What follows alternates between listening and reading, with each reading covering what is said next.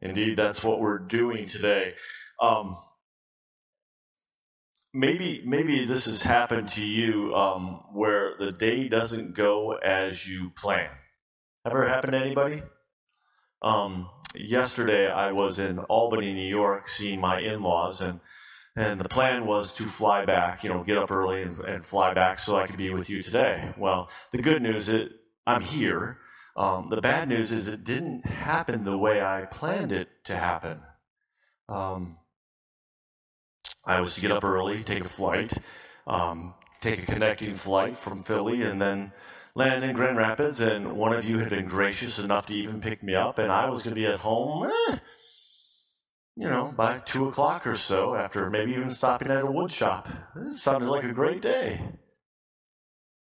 Got up at four, driving to the airport by 4:45 and uh, found out about what maintenance on a plane is, all the different parts they can replace, and what de-icing is, and what refueling is.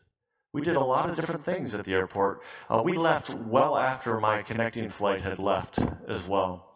So when I landed in Philadelphia, the next step was to find um, a car. So rented a car and drove back here from Philadelphia. And what was going through my minds, and I shared with poor Jeff, who I called and say, "Hey, you might have to preach today," uh, was that movie "Planes, Trains, and Automobiles" with uh, John Candy and Steve Martin, and I felt like it was a remake with the, the modern day comedian Kevin Hart.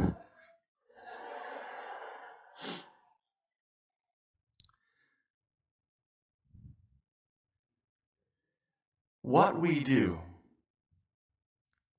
how we go about life is what Jesus is talking to us during this Lenten period. It's what he has to share with the crowds that are gathered around him. Who we are and how we are to be. In my disrupted day, by the way, I got in around midnight. Um, you know, I had to ask myself a lot Am I living as Christ would want me to live? On the outward, I was. On the inside, I had a lot of comments and judgments about all those people who made my day difficult. So I had some work to do. Jesus is calling us to a new way of life. The Sermon on the Mount is what we are exploring through Lent as a way of working on ourselves, of preparing ourselves for the celebration of Easter, the celebration of the resurrection of Jesus Christ from the dead. The gift that God has given us, that our sins have been paid for through Jesus, and we have been given the promise of new life. And that calls and places upon us something different to be different. And so we're looking at Jesus, what's known as the Sermon on the Mount, to see how we might work on ourselves, who we might become. The first week, we, we looked at a, a, series of sayings that Jesus had as he identified to the crowd that he knew who they were. And at the same time, who he was calling them to be, to be merciful Last week we had a baptism, and that caught much of our attention. But last week, the word of the sermon had to do with Jesus saying, Hey, look, you know the law, you know the rules, but don't just follow them, going through them technically. I want to get at your heart. I want you to keep the spirit of what God was giving us in the Ten Commandments and the directions. This week, Jesus is identifying again who we are, and he's issuing us a warning so that we don't slide back into old habits. Habits that may concern, as I said in the sermon title, our praise or our glory or our own reward. And so, in order to listen to the passage, we're going to break it down into three parts. And those parts are simply this our practice, excuse me, our purpose, our practice, and our perspective. Our purpose, our practice, and our perspective. Or if you don't like P's, we could do M's. Our motive, our method, and our manner. Our motive, our method, and our manner. We're going to read from chapter 6 of the Gospel of Matthew. Let's pray that God's word would be open to us. Lord, help us. Help us to hear your word today.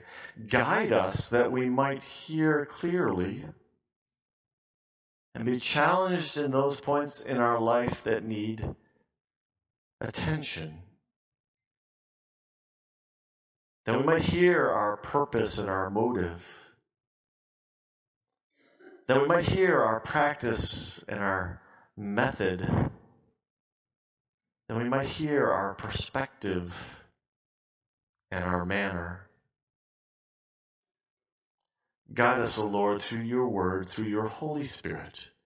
In Jesus' name, amen.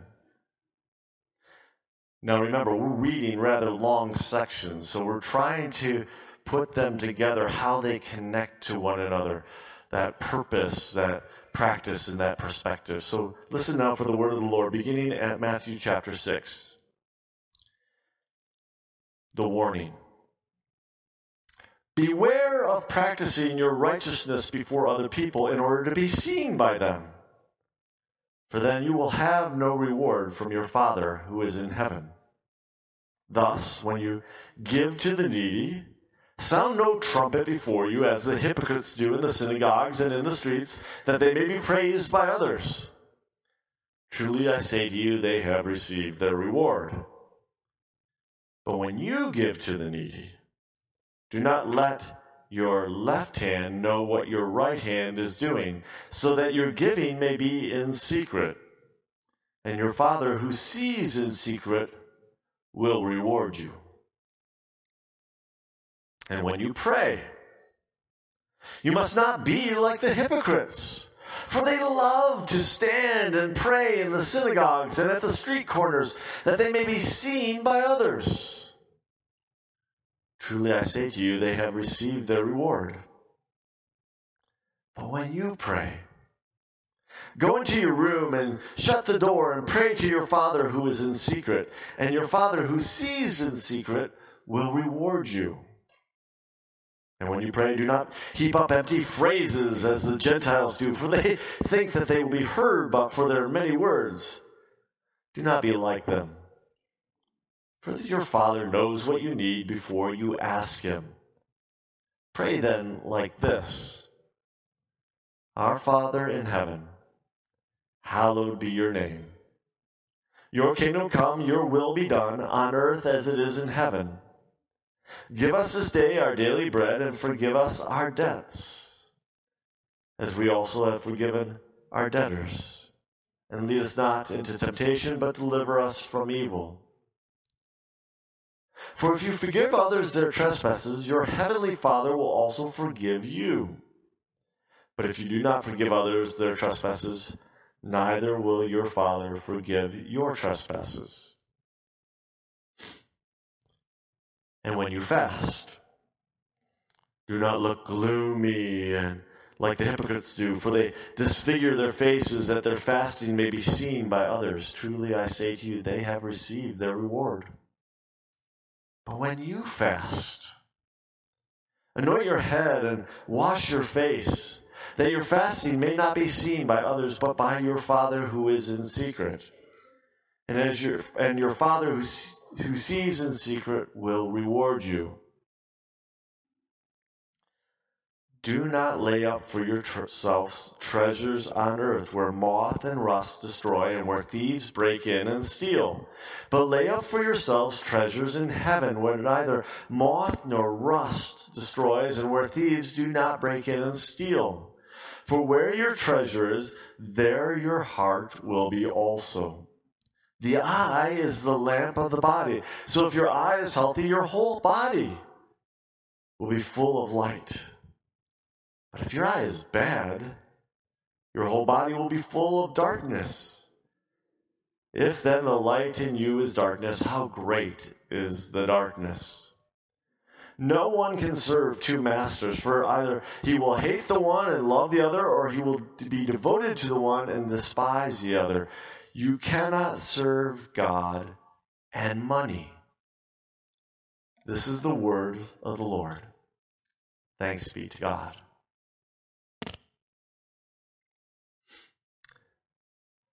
I said it starts with a warning beware. And that beware section is really that first of those three P's or that first of those three M's, that purpose or motive. It's probably the shortest of the three sections we see here, but it's addressing an item that had come up earlier that we addressed in the first week of our time together on the Sermon on the Mount. It had to do with all those sayings that Jesus gave, and then he followed up with this something to the effect that, look, you are to be a light not covered, but on a hill, like a city on a hill. And you're to let your light shine. It's not to be hidden, so that God will be glorified. As followers of Jesus Christ, you are to let your light shine so that God may be glorified. A little later, last week, it talked about our righteousness. In other words, the way we act, the way we behave, and that it needs to be even better than the Pharisees and the scribes and all the rules they had. So Jesus is returning to that theme of righteousness, of our behaviors, and that they need to be seen by others so that God would be glorified. But he recognizes there's a problem for us. And that problem is that often when we do good things, we receive praise. And our purpose, our motive, can shift from doing good things so that God may be glorified to doing good things so that we may be glorified, so that we may be praised. Jesus says, Beware. Beware of practicing your righteousness. In other words, beware of acting in the manners that I've told you about. Beware of practicing your righteousness, that which is supposed to give glory to God Remember, way back at the very beginning, when God sets aside a people, the Jewish people, it's not only so He's going to bless them and give them land and descendants, but they're all to be blessed so that they can be a blessing to everyone else. That's the part that's often forgotten. In other words, God sets aside people so that others may be blessed and they may come to know about God. So Jesus is on the same path and saying, Look, remember, don't ever cover a light. Don't ever be a city on a hill that can't be seen. You're supposed to be seen by others so that God will be glorified. And now Jesus seems to be changing the direction. He says, Beware of practicing your righteousness before others so that you may be seen by other people. The point that he's saying is beware of practicing righteousness in front of others so that they see you practicing your righteousness. His emphasis is on not that you've got to do all good things quietly in secret. We'll get to that in a moment. But you can't, and we aren't to do things in a way that leads to our own praise. In other words, Jesus is saying, remember, it's not about you. Beware of practicing your righteousness before others so that you may be seen by them. In other words, is anybody watching? I'm going to only do this when other people are watching so they know that I did it. And he goes on to talk about that if we do that, if our behavior is for ourselves, if we do good things for ourselves rather than giving glory to God, if that is our purpose, if that is our motive, he says, then there's no reward for you from our Father interesting that word reward. Again the translators are always stuck with difficulty of translating another word another concept and bringing it into an english word and concept and sometimes it just doesn't fit. That word for reward is wages or what we're due. So in other words jesus is saying look there is a reward for you. There is a praise for you. There is a glory for you. It's just that's not supposed to come from other people because of what you did. What you did is supposed to give God glory, and God will reward you. God will acknowledge that. God will see that and see the due, the wages that are yours. But God knows our hearts. If you do that so that you can receive praise from others, if you do that for your own glory, your own praise, then, as he says in a number of examples in a moment, I tell you they've already received their reward. God's not doesn't have a reward for you. People have already given you your reward. So Jesus is starting out by saying, hey, look, the warning here is what is your motive? What is your purpose? Or as I often like to say when we're in the church, when we're doing anything, why do we do what we do? It's always good for us to be asking that question. Why do we do what we do? And Jesus is reminding them and us look at it's all to give glory to God.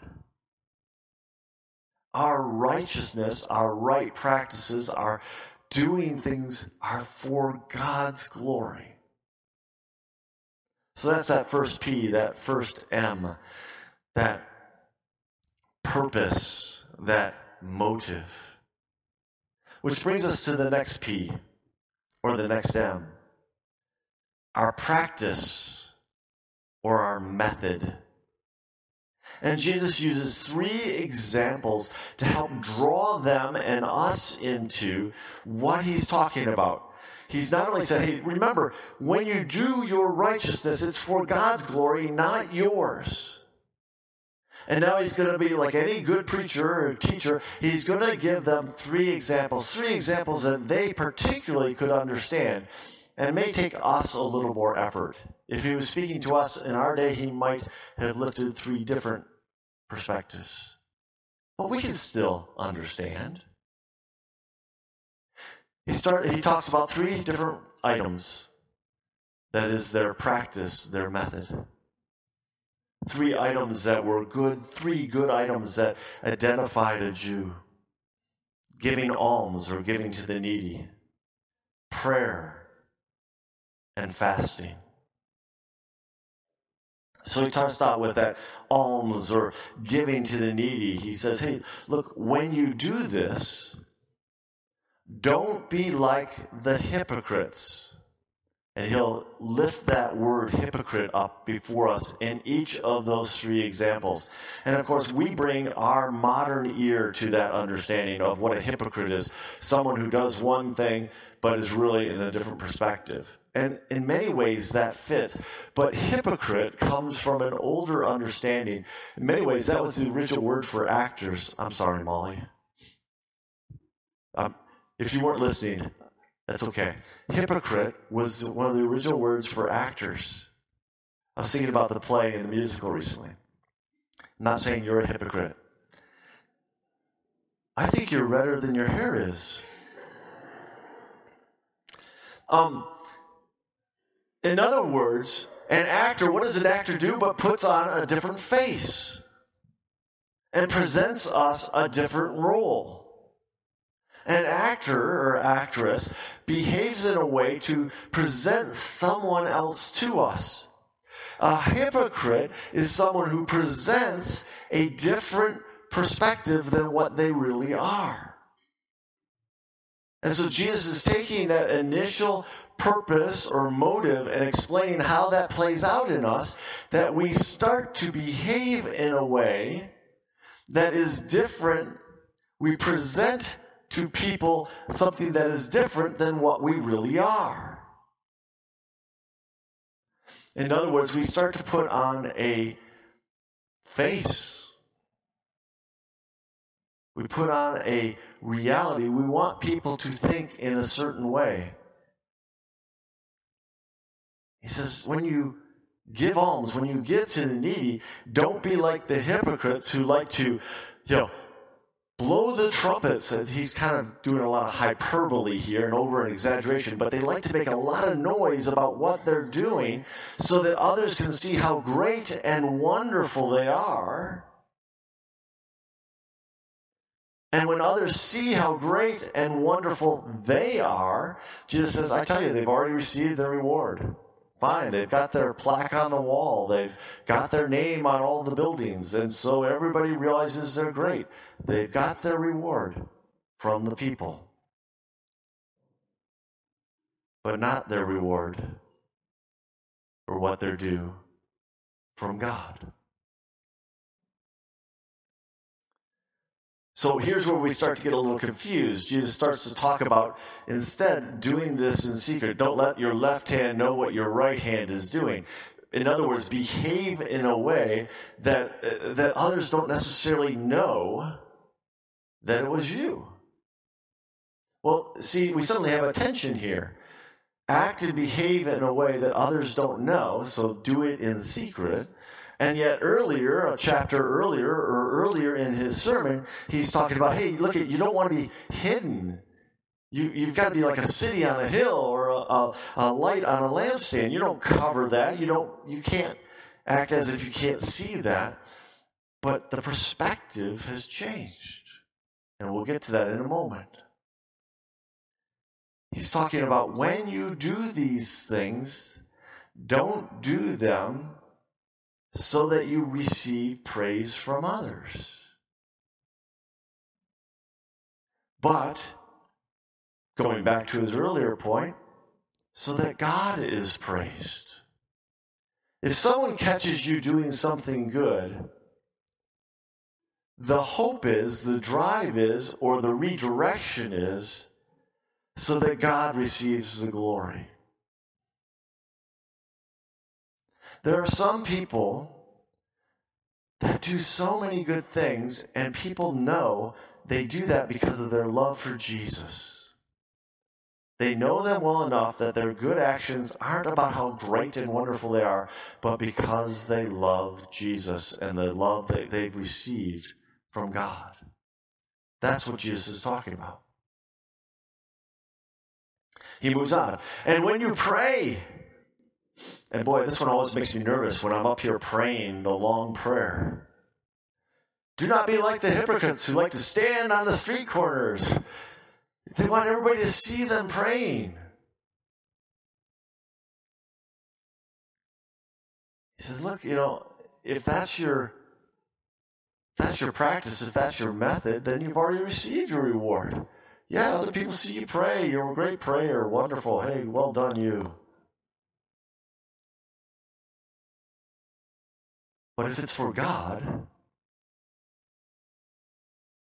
then go into your closet. And they didn't really have closets, but a separate little room, a storage room in the house.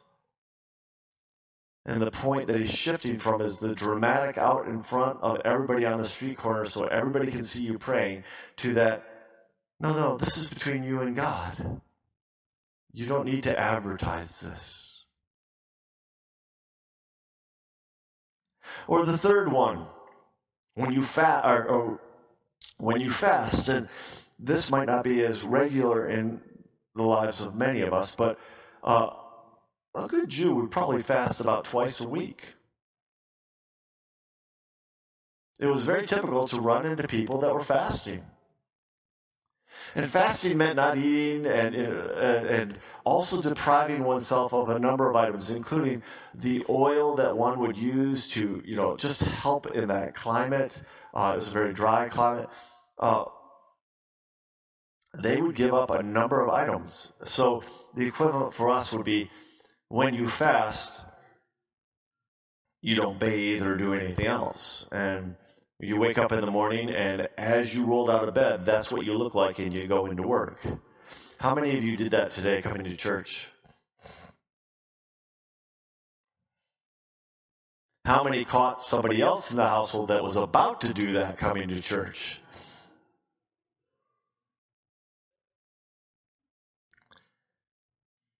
Jesus says, look, you know,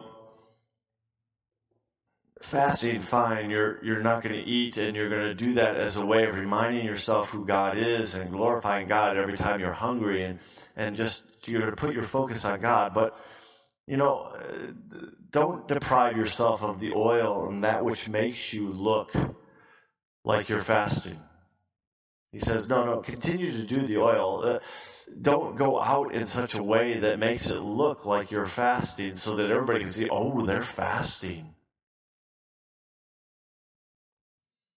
But instead, remember, that's a, that's a journey in which you're trying to grow closer to God and think of God. This is not a journey so that other people can see how wonderful you are in your journey.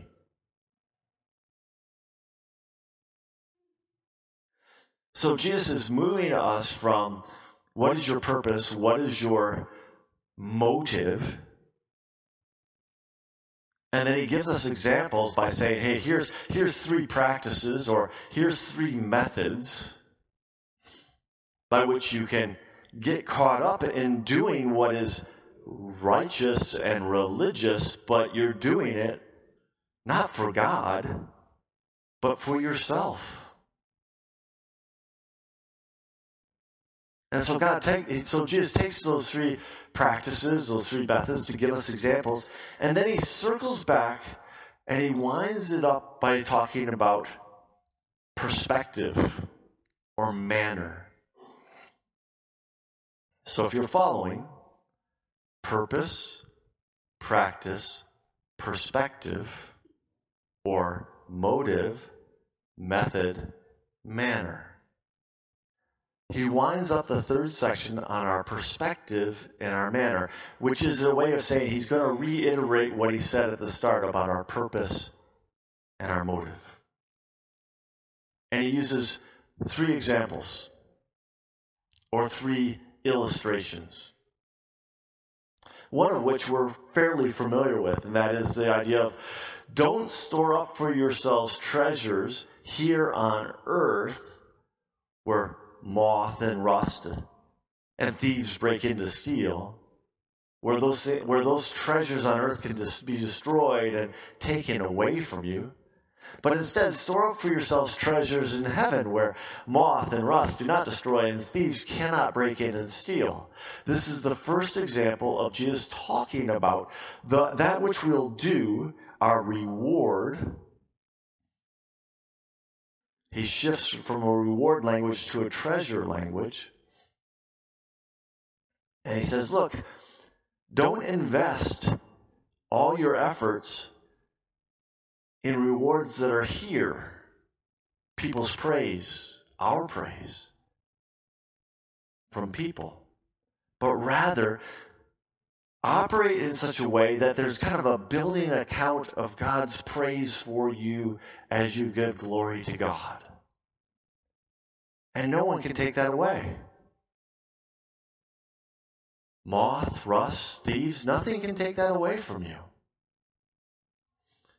He's calling us to a new perspective, a new manner of living. I use the word manner because it was a good third M, but it speaks also to our manners. You know, have you ever had to explain manners to children? You know, don't put your elbows on the table. What's the first question you hear when you say that? You're right there. Why? And what's your answer? Uh huh. I bet you if we had a quiz, what's your answer for not putting elbows on the table? We will have as many different answers as we have people who answer it. Jesus is busy setting for us the reason for our manners. the perspective, the manner by which we live. He says, Look, when you do good things, when you live righteously, when you're giving, doing what God calls you to do, do this so that God is glorified and others will see that and want to glorify God. And because of your actions, see how it has changed you and changed your life. They say, I want that. Well, how do I get that? God. Jesus is the one who's changed our lives. Well, if Jesus is the one who's changed your life, then I want that Jesus in my life. God is glorified. So the first example, hey, don't store for yourselves treasures, you know, praise and, and glory and all the praise that people give you. That really, they're gone today, tomorrow.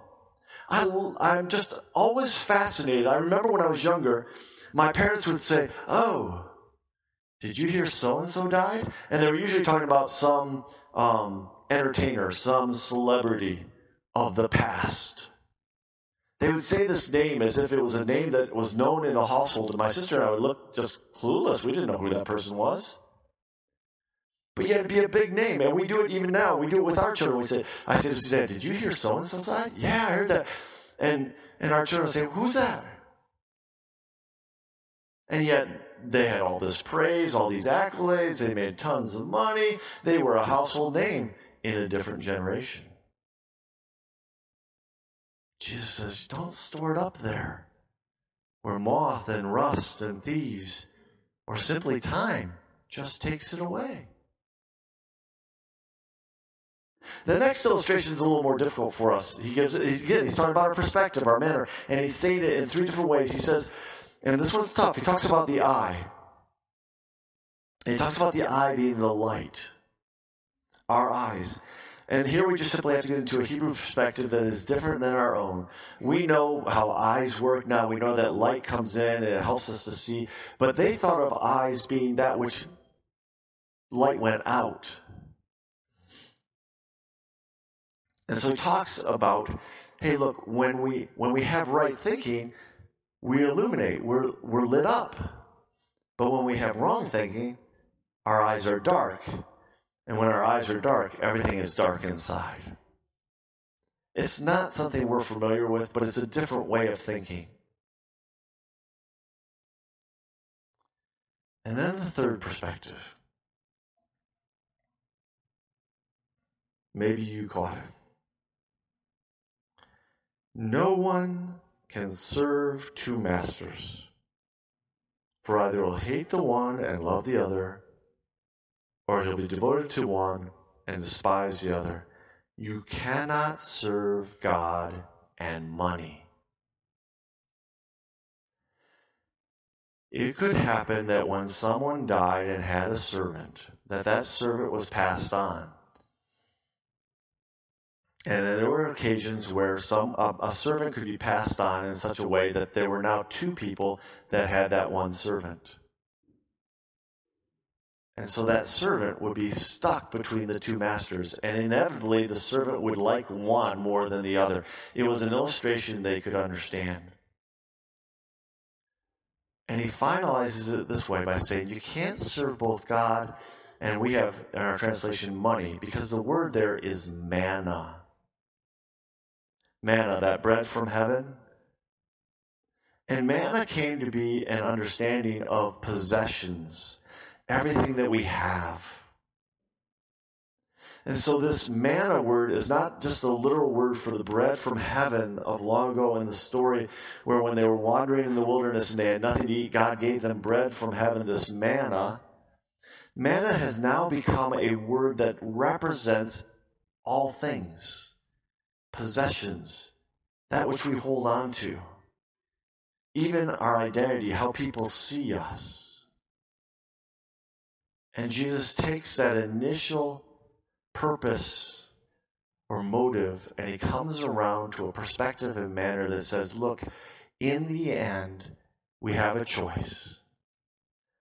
And our choice is either we're serving God or we're serving those things we desire to possess.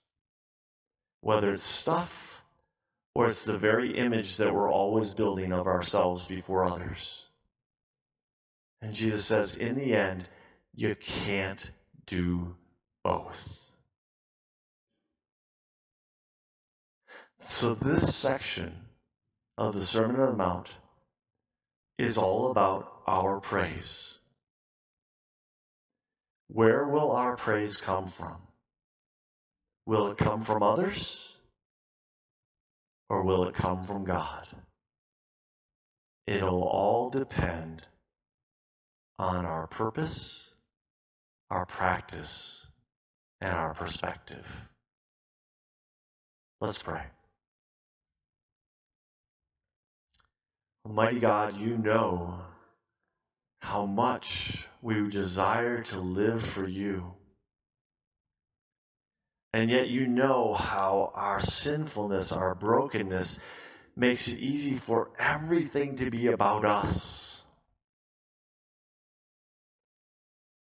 Help us, O Lord, to abandon ourselves, to abandon our own desires, our own need for identity, and to instead lose ourselves in you that we may find our identity in you, and that our every action may give you glory. All this we praise you in your precious name.